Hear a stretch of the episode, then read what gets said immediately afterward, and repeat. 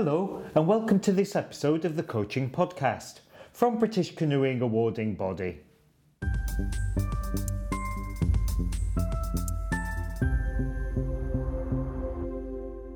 Hello, and welcome to the first in our From the Vaults re release podcast mini series. So, this year we're going to be sharing with you a few episodes which you may have already heard, but we think are really worth taking another listen to, or finding for the first time if you've not heard them previously. The reason we've chosen today's episode on the topic of coach burnout is firstly because it's still incredibly timely and important topic to discuss, but also because Lee recently sat down again with today's guest Ben to discuss further research that Ben has done in the topic. So we wanted to give you the chance to listen to this first before we go even more in depth with the topic. I hope you enjoy today's conversation. Hello and uh, welcome everyone to uh, the coaching podcast for British Canoeing. Uh, myself, uh, I'm Lee Pooley, the head of coaching and qualifications, and this podcast is a, a podcast that we've put together uh, to explore a recent piece of research that examines what factors predict burnout in sports coaches and exploring the role of personal and situ- situation stressors. Um, I'm really delighted that the author uh, now works for British Canoe, which is absolutely fantastic within the coaching department. And Ben has joined us to chat with us on the research and mechanisms that coaches could adopt to cope with the demands on their role. So, a really interesting, an interesting uh, podcast for people to delve into and listen. And I'm also delighted that Ben's agreed that this research will also be on the British Canoeing Awarding Body Digital Library. So, if you need any further further sort of um, reading into it uh, and looking into more detail than we can cover on this particular podcast for the next 30 minutes, is um, please uh, delve into the digital library. So welcome, Ben. Um, great to have you. Great to have you working at, uh, at British Canoeing, um, and you'll tell us how long you've been working for uh, working at British Canoeing uh, and your role there. But I think what would be really useful is, is if you provide an introduction to yourself, a bit of your background, and then why you chose this particular study. Yeah, lovely. So, first of all, Lee, thank you for having me. I'm really looking forward to getting into this topic more. I think it's going to be really beneficial for a lot of coaches. I think they'll relate to a lot of the things that we'll discuss. Um, so, as Lee said, I'm Ben Woodruff. I joined British Canoeing uh, nearly four months ago now. I'm in the coaching department. I work as e-learning and digital developer um, within the team. So, looking at ways to upskill coaches and and new creative, innovative ways to keep people engaged and learning throughout their coaching journey. So, this research study itself was part of my study at the University of East Anglia. Um, I finished my undergraduate degree there, so this was my undergraduate dissertation. Um, and I was looking at burnout within sports coaches. Now, for me, it was a really important topic because I burnt out as a coach when I was 18. I was working 30 hours a week at college, then 40 hours a week on top of that as a coach. I was 18 doing 70 hour weeks. Um, and I didn't understand burnout. I didn't know what it was. I didn't even know it was a thing. I felt I was invincible. I was only 18. I thought I can keep going. This is brilliant. Let's let's do it. And I, I ended up burning out. Um, and I'm living with the repercussions three years on from it. So for me, it was a way to understand what happened to myself, um, but also to help others who find themselves getting towards that situation so that they don't reach the stage where I did, where it was a horrible experience. They can get out of it and, and recover and come back from that burnout before hitting that stage.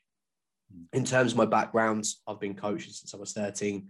So that's oh, crikey, eight years now. Um, I've coached various different sports um, throughout various different settings, all the way from sort of grassroots up to an elite setting. Um, so yeah, coaching wise, I'd been coaching a while and and yeah, burnt out unfortunately, and, and learned some quite harsh lessons through that. Well, uh, thanks, Ben, and and know, as always, m- many thanks for your honesty of how you know how the the study come about. I think what's really important as well is you know. Um, you know, reading the research uh, and, and thoroughly enjoyed thoroughly enjoyed the paper. We know that some some research papers can be quite hard work and hard to digest. So, uh, Ben, um, thanks for keeping me sort of engaged in, in, in, the way that you wrote the wrote the report. Um, but what I thought was really important to, to put across right at the very early stages is of this podcast is this is not just for coaches. You know, this is for um, employers, deployers to understand to enable them to help able to support the health and well-being of coaches that they they have um, uh, within their within their organisations, whether it's being a voluntary or whether it's being in, in, a paid capacity. So I just wanted to make sure that um, right at the very early stages that you know anyone listening, um, this is not just for coaches, you know, and employers and employers have a real you know moral um, and legal responsibility to yeah. to look after the coaches within their care. So just thought I'd put that. Um, Absolutely, and I'll, I'll just jump in there quickly because I mean, for employers and deployers, there's so many benefits to this because, like you say, there's that moral, um, almost obligation to look after the people that are in your care that you are employing, that are, you are deploying, but also from a a standpoint of actually it's continuity of, of coaching and delivery because you've got the same individuals delivering rather than high staff turnover. It's the fact that when they're happy and and feeling good and their well-being is good in their job, they'll deliver to a higher standard as well, which means the participants will enjoy it more. So the knock-on effect is massive. And the same thing goes for volunteers because they might only coach, let's say only five hours a week, but that's on top of a very busy life as well, where they've got to balance work and life and then voluntary coaching or assisting, anything along those lines. And they can burn out as well because it could be their burnout in life and that will affect their coaching. And it's then finding ways to get around that, to get the most out of that coach to make sure that they are keeping well, their well being is good.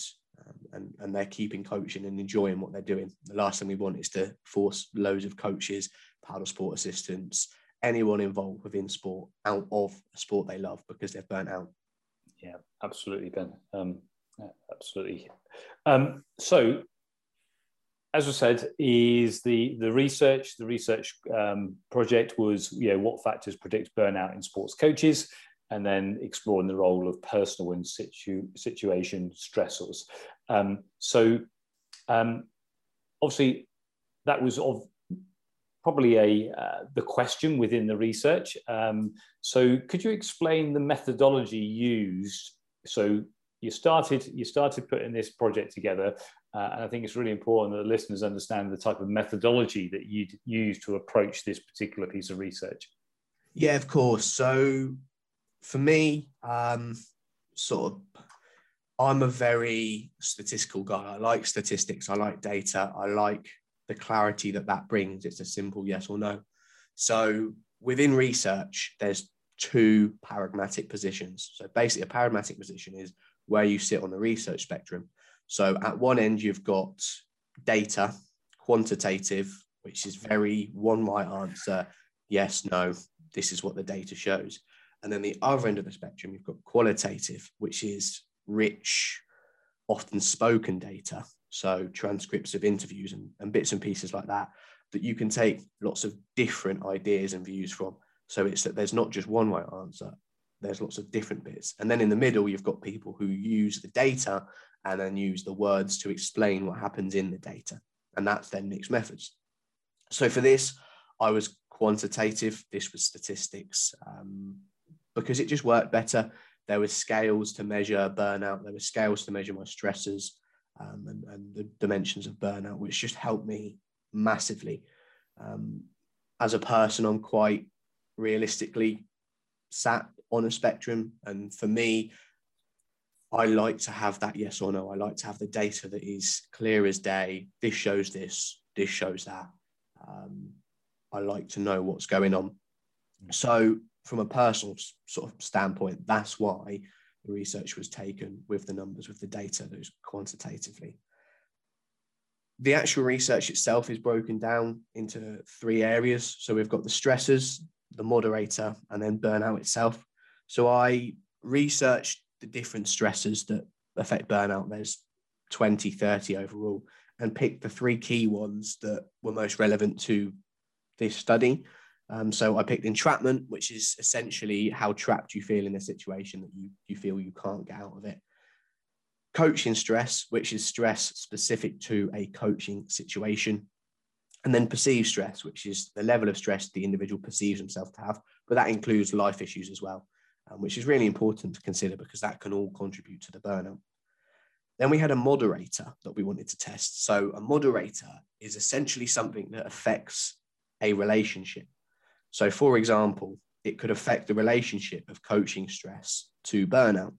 Um, and I'd expect it to because essentially, with social support, you're supporting someone, you're giving them help, you're giving them aid, someone for them to talk to. So it should reduce the effect of that coaching stress on burnout as a whole.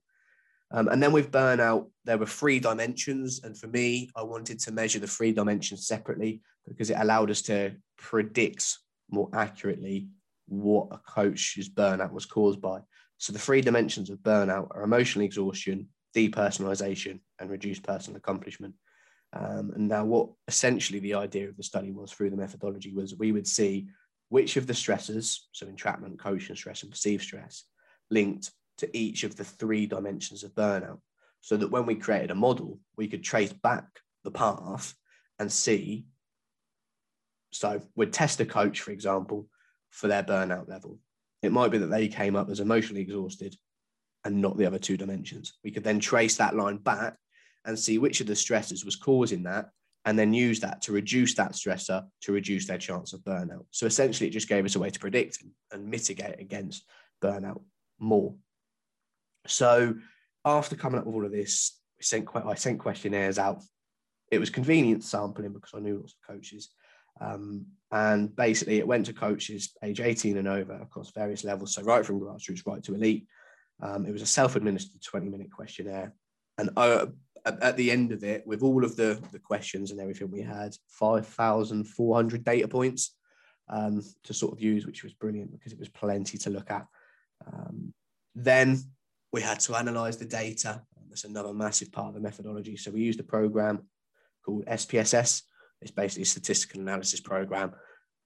Um, basically, had to format the data, creating means for all of the data, and then we ran. this is where it gets a little bit heavy, so bear with me. Um, three multiple linear regressions. It's essentially just a form of, of data analysis where you take a variable and see if it affects another. So what we did was we took each of the three stresses in turn and we saw if they affected each of the dimensions of burnout. That's essentially what those regressions were. We found some significant correlations, um, which I'll talk about in a minute. And then we look for the moderation effect. So by looking for the moderation effect, essentially what we're doing is we're looking to see if social support makes it easier for a coach, makes it less likely that they'll burn out. And again, that was just another uh, moderation analysis. It's called a two-stage hierarchical analysis for anyone interested. I won't go in that into depth. Cool. Well, Ben, um, as I said before, reading the research, um, and it will be available on the, on the awarding body website, is that actually all of that all of that data is really well represented within charts and and you know, tables uh, within the research. Um, big sample size, um, you know, really credible sample size, and mm. you know those those are the things that we would tend to look at in terms of you know its its its value.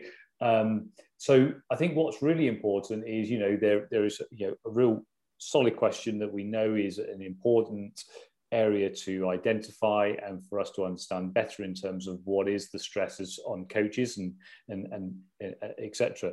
But for me is so what um, and you know so what were what were the significant findings within this research you know what you know what did you come up with which is significant rather than you know we always come up with some thoughts when we do research but what was the significant pieces that came to light yeah so uh, again completely agree with you Lee. there's always lots of different little bits but it's the challenge is always picking the significant things and then focusing on them and, and how they can then impact the wider field and, and in my case hopefully help individuals so I ran the regressions and essentially created a model, and that model will again be on the digital library. Um, I'll put that on a page, really clear for everyone to see. It's the best way to represent the data because it's visual. Um, as a learner, I like seeing things visually. I know a lot of other people do as well. So the, the key sort of findings were that entrapment correlated to every single dimension of burnout. So if a coach was burning out, it was very highly likely caused by entrapment. So in layman's terms, essentially, if a coach was burning out, so that could be feeling really tired, poor diet, anything like that. I'll talk more about the symptoms in a bit. Um, it was mostly caused by feeling trapped in a situation that they can't get out of. This was something I experienced as a coach, and this was the primary cause of my burnout. I felt trapped in a situation. I didn't want to leave because I thought I'd let down my employers. I thought I'd let down the people I was delivering sessions to. But in reality, I wouldn't have done because there was another coach who could have stepped in and covered those sessions, and I could have then looked after my well-being. But in my head, I couldn't see that way out. I saw that I was trapped in this situation. I was there and had to see it through and had to complete this for my participants, for my employers. And that's what a lot of coaches find with their burnout. And that's what this research has shown. So every aspect of burnout, so reduced personal accomplishment, depersonalization, and emotional exhaustion, are all caused by entrapment. So breaking that down, reduced personal accomplishment essentially means that you feel you aren't achieving much. Depersonalization means that you don't see people as individuals anymore. You're more likely to snap at them um, and, and, and potentially say some words you might regret. And then emotional exhaustion, you feel completely drained, struggle to function, unmotivated. So entrapment leads to all three of them. We then looked at perceived stress. That only correlated to emotional exhaustion. So essentially, the amount of stress you think you're experiencing within your life will cause you to be emotionally exhausted through your burnout. So if we tested a coach for burnout and they're emotionally exhausted, it was highly likely that they would be that would be caused by perceived stress. So the stress that they're finding. So how we would then combat that is we would look at their stress levels, try and work out where their stress is coming from and reduce that. Interestingly, coaching stress didn't correlate to any of the aspects of burnout. So stresses in that single coaching environment appeared to be dealt with by coaches, something they saw as the job and something they didn't find an issue in terms of burnout, which again was really interesting. So the main thing to look at and to consider if you're an employer, deployer, a coach, a volunteer is that entrapment. Don't ever feel that you can't get out of the situation because there's always a way out. Because if you feel that, it's likely you'll stay there and you'll stay the course all the way till burnout. And that is my interpretation of it: is when you're in when you're entrapped, you almost stay the course. You're there for the length of it till you hit burnout. That's when it all explodes. That's when it stops. Whereas coaching issues, it's just that one session, maybe something you're thinking out between, but that will blow over in a couple of weeks. Whereas entrapment lasts a long time. And, and then the last sort of significant sorry, finding. Sorry, Ben. Sorry, Ben. And just to sort of, you know, there is there is a you know um, research out there that actually the coaching the coaching stress that you've been um, uh, uh, you know sort of mentioning is actually that's what coaches thrive on um, and, and, actually makes them um, a, a, much more rounded engaged coach. Um, so those stresses actually are although they're stresses sometimes seen as a negative word actually it creates thriving activity within the coaching within the coaching relationship yeah, I completely agree. And I mean, on a personal level, I love that as a coach. I love having the challenges. It makes it more interesting. It gives you something to do and to think about. And we all like that as coaches. I think that's something we all have in common is we like the challenges of working with different individuals that we're working with, of coming yeah. up with new ways of getting them to engage. Sorry, I completely I, agree. Sorry for interrupting, Ben. No, I no, I completely was, agree. That was, was, was a completely valid point, and actually, that's something that I've suggested later on that is is looked at for in further research because it might be that, that aspect is what's keeping coaches in it. It might be linked to entrapment because they're enjoying that aspect. Um, it's something to discover more. And then the last key finding was that social support moderates two relationships. So it moderates the relationship between entrapment and depersonalization and entrapment and emotional exhaustion. So, put simply, if you're entrapped in a situation but have someone to socially support you. So that could be your employer deploy it. Could be a significant other. It could be a close friend. It could be another coach. It means you're less likely to experience that depersonalization. So you're less likely to be um, angry at lots of people shouting saying things you'll regret seeing them as not individuals. And also with that second relationship with emotional exhaustion it means you're less likely to lose motivation uh, because they're there to motivate you to pick you up and that essentially is what that shows with that moderation effect. It means that having someone there for you to support you, someone who you trust, it, like I say, could be a significant other, a good mate, another coach who you get on with really well, will reduce the impact of those two elements of burnout.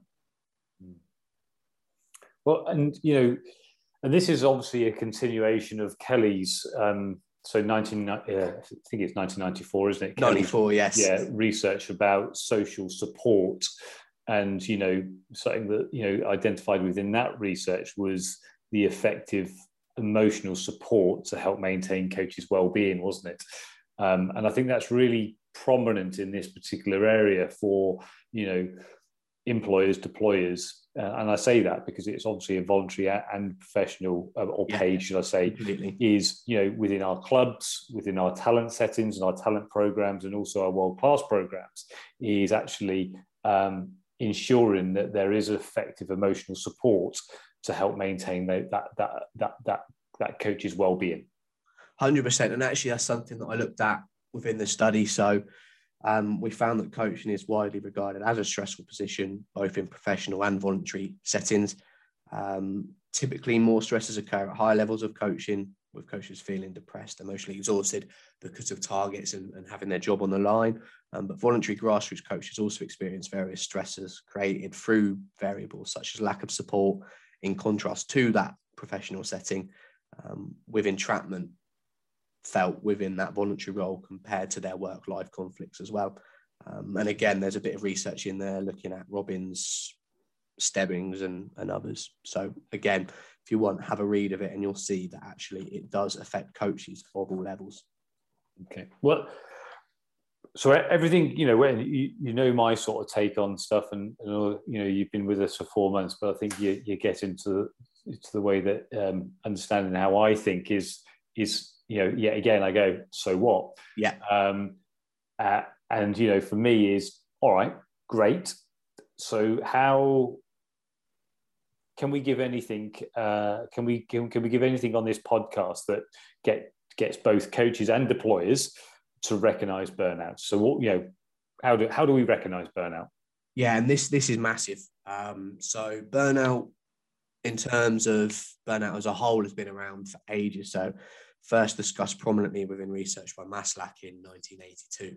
It's been discussed plenty previous but it's only recently been discussed as a, a, a mental don't want to say mental illness because I don't like that word, um, but a mental well-being issue in a workplace over the last few years by the Mental Health Foundation. So it's still relatively new for employers and deployers. So actually, it's really important to recognise the signs of it because the coach themselves probably won't realise. So again, I'll put my example. I didn't realise that I was burning out, but my tutor at college did.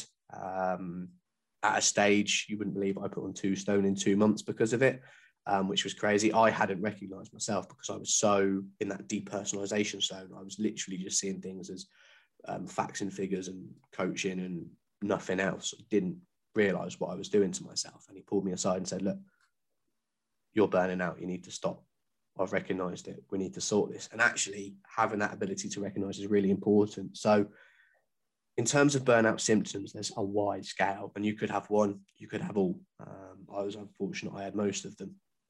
So I'll I'll just give you a few that actually, if you're listening to this, you think actually this applies to me, it's worth going and having a look further. Maybe a chat with your employer or deployer, or if you're an employer deployer, and you think one of your coaches or volunteers is experiencing this again, maybe a chat and a look at their workload. So burnout comes in many forms. It could be feeling tired and drained all of the time um, having frequent illnesses, predominantly colds, and that's purely because they've got lower immunity because of what they're putting their body through. A change in habits, so they might sleep less, they might sleep more. Um, their appetite will change again, either less or more. So, in terms of me, it went more um, because I was so busy. There was a lot of McDonald's consumed, a lot of takeaways, a lot of frozen pizzas, um, and that was a massive change in my habit. That's definitely something to look for. Frequent headaches, so if someone's complaining about headaches all the time, again, um, could be a sign of, of burnout. Feeling trapped and, and sort of defeated, again, that links to the entrapment aspect of the burnout and that relationship there. Um, feeling detached and lonely, so it might be that they're trying to exclude themselves from chatting as a group of coaches. They just turn up, do their session, and go home, not chatty. Um, and again, sometimes people just have one off weeks, it's more if it's a consistent showing.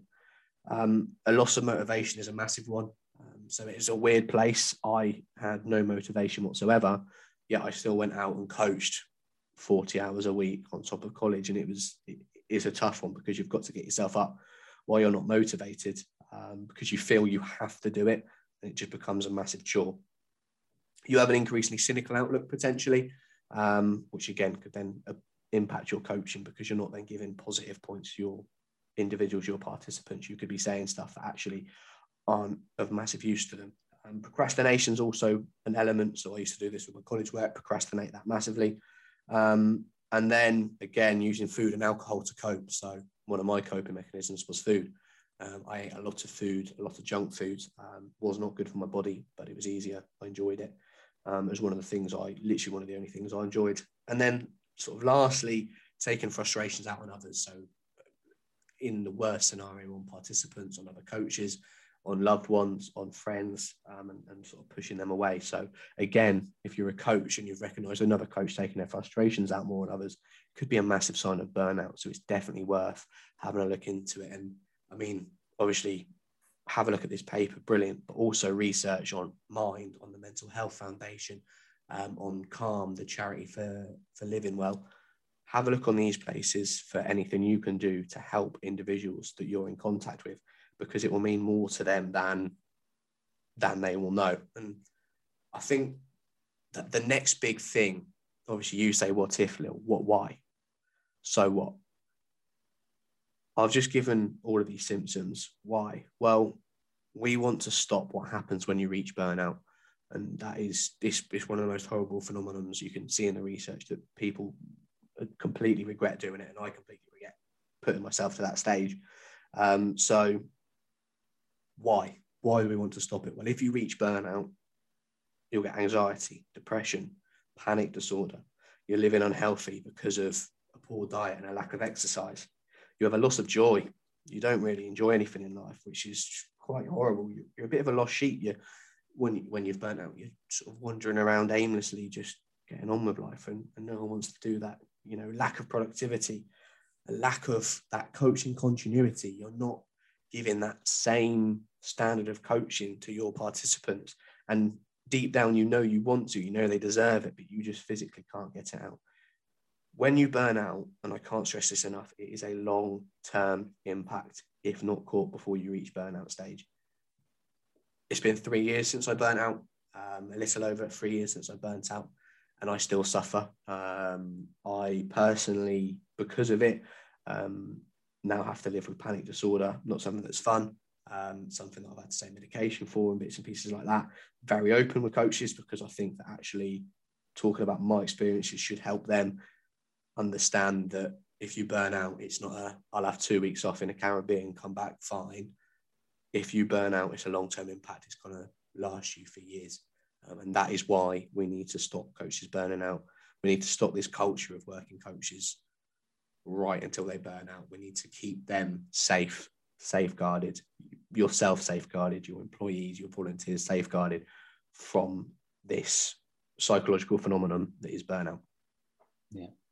Well, Ben, thank, th- thanks very much for your honesty, and um, you know, I'm sure the listeners, you know, you know, are really engaged in terms of you know your personal story, and I think you know, just to reiterate, there are you know there are mechanisms that um, within uh, employed employed establishments that you have got mental health first aiders. Yeah. Um, but also, you know, within clubs, you know, it, it's something to really consider. You know, that you know, is there a mental health first aider within that within that particular club? And if there isn't, is there a mechanism that they've got that someone um, that they can actually talk to? And you know, yet again, as part of this podcast, there'll be links at the end that you can actually um, that we've we've provided before in terms of if people want to talk to anyone uh, or any or agencies that we have links with. So, thank you very much for that, Ben. I think the last bit for me is um, is what mechanisms you know what are what what could you what could you recommend as um, is mechanisms of coping with the demands of of of coaching because coaching is com- is complex, you know, and I've never made any any apology apologies for not trying to simplify coaching because coaching is a very complex activity.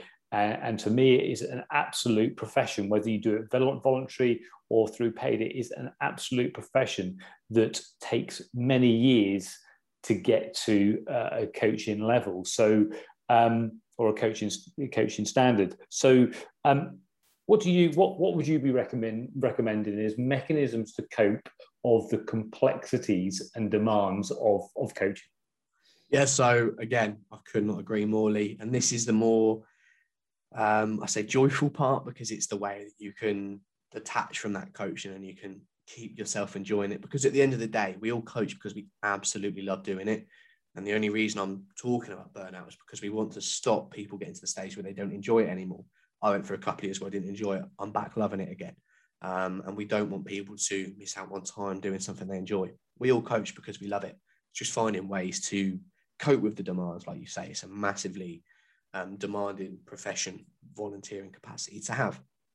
So there's sort of four branches of mechanisms that are the best ways of coping in, in, from my personal experience and from sort of research and, and, looking at other bits like the Mental Health Foundation, Mind, academic journals. So the first one is to talk to others. Um, that's that's always the stereotypical one. It's talk to others, share your share your issues, and obviously it's easier said than done. But you don't even have to share issues you're having. It's just reach out to the people closest to you, spend some time with them, have some fun with them, have a laugh with them. Um, limit your contact with negative people. If you find there's negative people in your life, limit your contact if you can. Um, it's only going to drag your outlook down and make you into a more cynical person. Add to that depersonalization aspect of the burnout. Um, just try and live that positive lifestyle.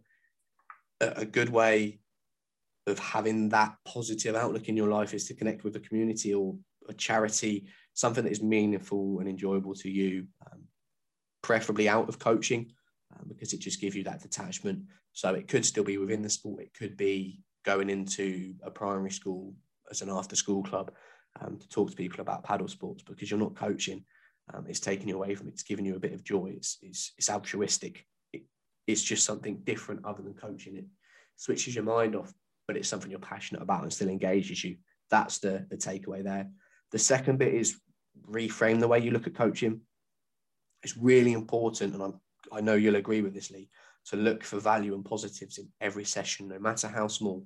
Even if you think it was the worst session you've ever delivered, make sure you reflect on it and get two, three, four, if not more, even if they're small, positives and value from that session, because that will really help you A, progress your coaching, B, avoid burnout, and C, just enjoy every session that little bit more. Um, make sure you have a coach life balance. Don't let coaching take over everything you do. And by this, I mean, if you're a provider, make sure you switch your emails off at a certain time. Don't look at them at 11 o'clock at night. If you're a voluntary coach, don't sit and plan a session at one in the morning. Make sure you have a barrier. Go to the pub with your mates. Um, head out for a paddle yourself without thinking about coaching. Go for a kick around at five-a-side football. Anything like that to just take a bit of a step away from coaching um, and have that coach life balance. And also take some time off. I'm not saying take half a year off. Just take the odd week off here and there to allow you to recharge, to, to recoup, and to go again. Um, spend some time with a family or friends, even just doing bits and pieces around the house. But taking time off is, is really important. I know you'll agree with that as well, Lee. Um, and then, sort of, strand three, again, similar to this, reevaluating your priorities. So, set boundaries for coaching.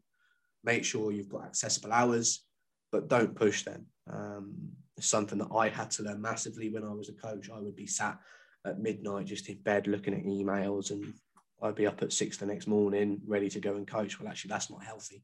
Um, so now I make sure that come six o'clock, I don't look at my emails. That app then locks by screen time on my phone at six o'clock. I can't access it until the next day, um, which is sort of a really good practice going forward. And, and manage people's expectations.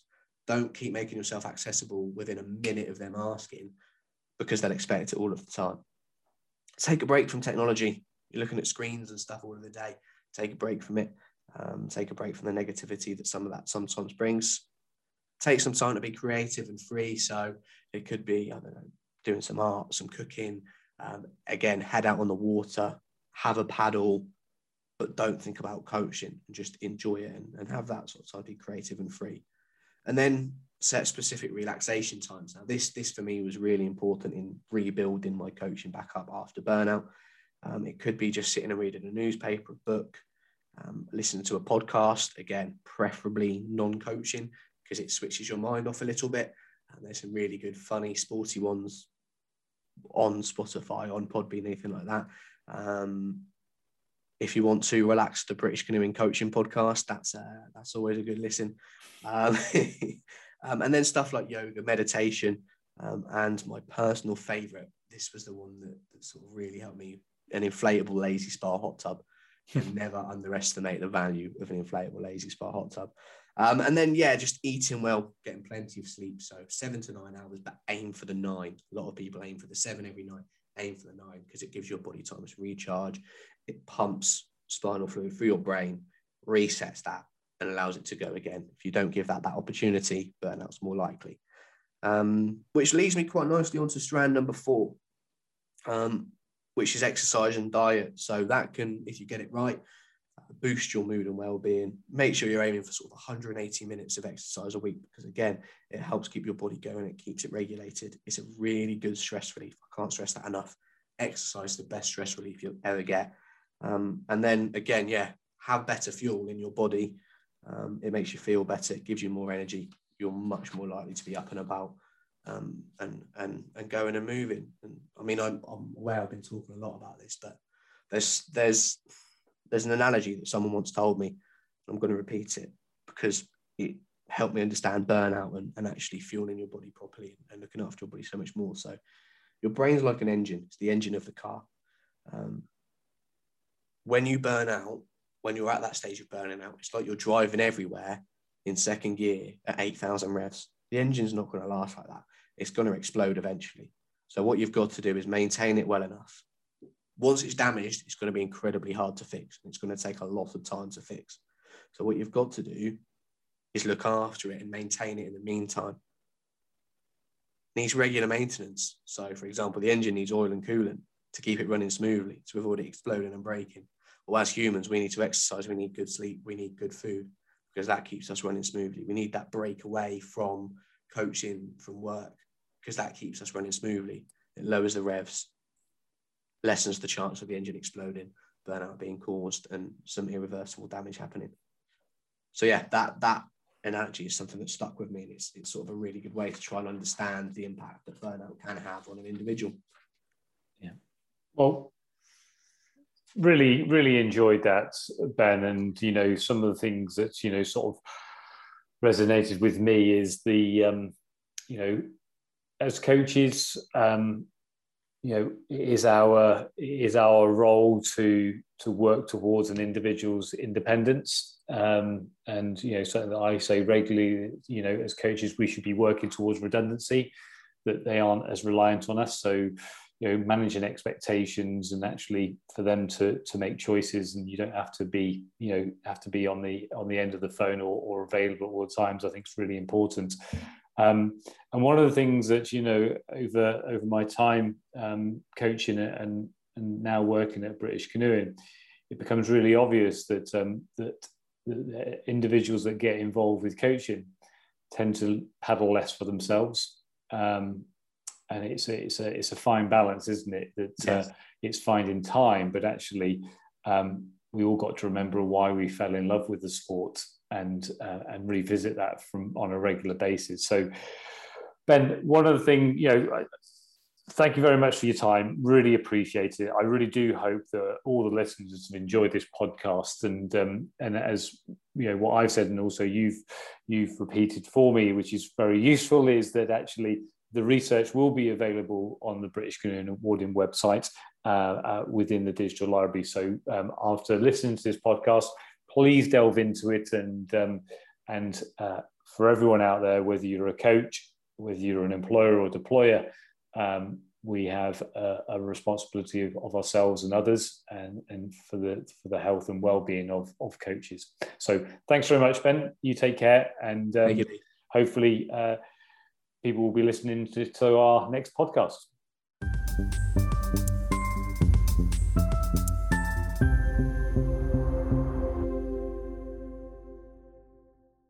Thanks for listening. We hope you'll join us for the next episode. Remember to review, rate, and subscribe. Bye for now.